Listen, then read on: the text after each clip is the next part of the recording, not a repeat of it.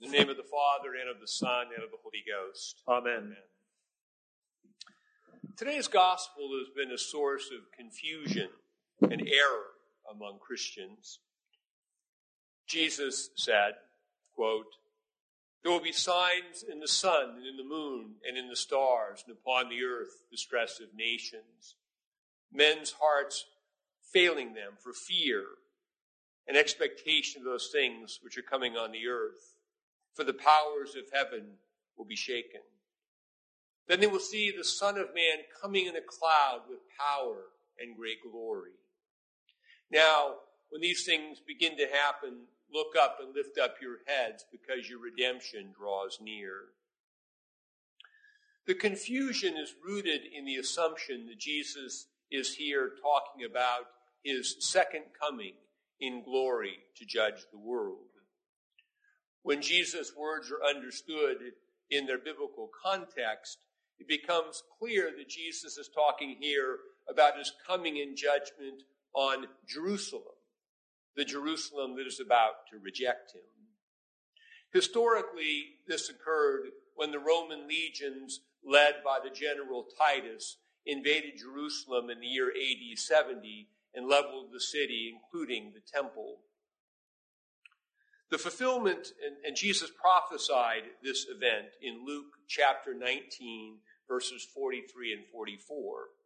The fulfillment of Jesus' words within 40 years of his death is indicated by Jesus' own words in the gospel. Quote, This generation will by no means pass away till all things take place. The key question is, how can the Son of Man come in a cloud without time itself coming to its conclusion? The answer is that the image of the Son of Man coming in a cloud is a reference to Daniel, the prophet Daniel, chapter 7, verses 13 and 14. And Daniel in this passage is talking about the ascension of Jesus, not the second coming. Daniel 7 describes the content of a vision given to Daniel by God. Daniel writes, quote, I was watching in the night visions, and behold, one like the Son of Man, coming with the clouds of heaven. He came to the Ancient of Days, and they brought him near before him. Then to him was given dominion and glory and a kingdom that all peoples, nations, and languages should serve him. His dominion is an everlasting dominion which shall not pass away, and his kingdom the one which shall not be destroyed. The dominion given to the Son of Man or descendant of Adam in Daniel answers the loss of dominion by the first Adam through disobedience. Jesus, the new man, fulfilled God's covenant by his obedience unto death. As a result, dominion over the creation was restored to him. See Philippians chapter 2, verses 8 to 11. In the logic of the church calendar, Jesus received this restored dominion in the ascension, 40 days after Easter. Ascension is like the coronation, where Jesus receives all that he has won by his life and death. Restored dominion includes the right to judge, indeed, the right and requirement to judge. Thus, the Son of Man coming in a cloud is Jesus coming in judgment. It is an image, not a literal description or better in its first century context. It is the heavenly reality behind the historical actions of the Roman legions. The signs in the sun, moon, and stars in the gospel are also prophetic language. For example, the prophet Joel writes, quote, The sun shall be turned into darkness and the moon into blood before the coming of the great and awesome day of the Lord. In prophetic language, These heavenly signs are indicators of a cosmic change in God's covenant. The gospel says the powers of heaven shall be shaken. In the gospel, these signs point to the end of the old covenant age. From the time of Moses unto the coming of Jesus, the authentic worship of God took place in the tabernacle in the wilderness and later in the temple in Jerusalem. Jesus the Messiah came to fulfill the Torah or law of Moses. This includes fulfilling the sacrificial rituals of the temple by his own life, by the offering of his life. He called the nation to repent and believe in him as, as fulfillment of its covenant and hope. A remnant of the nation heeded his words and became the foundation of the church.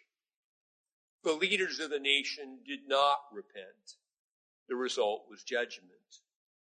The cosmic change in the covenant is that the new Eucharistic worship of God's new covenant people replaced the old covenant temple worship. There was no more temple after AD 70.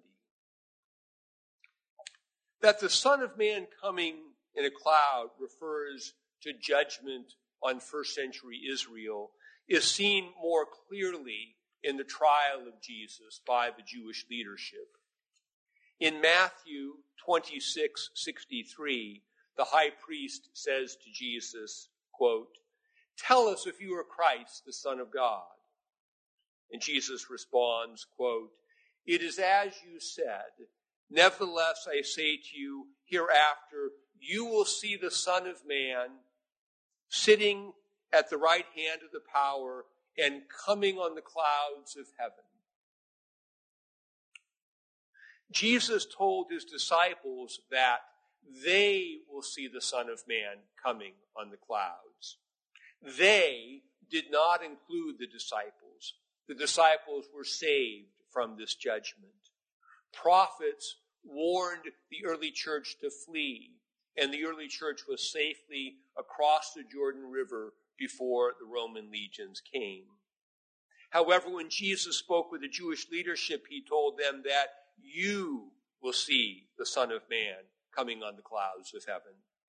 The leaders would not escape the judgment because they did not repent and put their faith in Jesus, the Messiah, the Son of God, and the world's true Lord. Jesus told his disciples, when these things begin to happen, look up and lift up your heads because your redemption draws near. This is not their eternal redemption. They already have that. Their redemption here is to be saved from the judgment that is coming on Jerusalem. The details of the gospel today apply to the first century, but the pattern of judgment and salvation is timeless. It will be repeated at the end of the new covenant age. The Bible refers to this age as the last days. The last days include the entire time from Pentecost until the second coming of Jesus. At the end of this age, the Son of Man will again come on the clouds, as we say in the Creed, he will come again with glory to judge the living and the dead. Those who reject God's word and refuse to repent, and those who do evil and are unfaithful will be judged. But those who repent and put their faith in Jesus will be saved. God's final judgment at the end of time is anticipated by God's just judgments within history. Jesus, the Lord of the whole world, says to the disobedient of every age, even as they appear to triumph, you will see the Son of Man coming on the clouds. You will be held accountable for your evil and for your rejection of God's word. Sometimes these judgments occur in time, but all things will be justly judged when Jesus comes. as Psalm 96 says, For he cometh, for he cometh to judge the earth, and with righteousness to judge the world and the peoples with his truth. Likewise, Jesus' promise of salvation applies to his disciples in every age. When the false utopian hopes of sinful humanity begin to fail, and the man made temporal order of the world begins to crumble, Jesus says to his people, Look up and lift up your heads, for your redemption draws near. The assurance that God will judge evil and unfaithfulness and save those who put their trust in him is the virtue of hope. This is the theme of our epistle today. Our hope is rooted in God's faithfulness to his word. What God says, God will do. As Jesus said in the gospel, quote, heaven and earth will pass away, but my words will not pass away. Today is referred to in our tradition as Bible Sunday as we, in the words of our collect for today, read, mark, learn, and inwardly digest the biblical word, we grow in the virtue of hope, the blessed hope of everlasting life. As the epistle says, quote, whatever things were written before were written for our learning, that we, through patience and comfort of the scriptures, might have hope. We are 2,000 years removed from today's gospel, but in many ways we are in the same place. the same place as the first disciples. Disobedience and unfaithfulness are rampant. There are visible signs in the creation of the cosmic battle. Hearts are failing from fear and from the expectation of those things that are coming on the earth. Bible Sunday reminds us to build our lives and our hopes on the Word of God that does not pass away.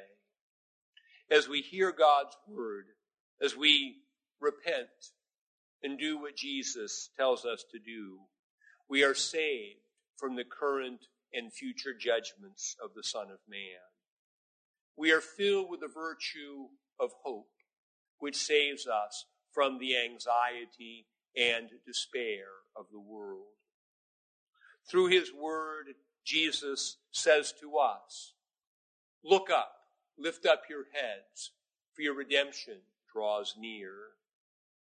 As our epistle said, quote, May the God of hope fill you with all joy and peace in believing, that you may abound in hope by the power of the Holy Spirit. In the name of the Father, and of the Son, and of the Holy Ghost.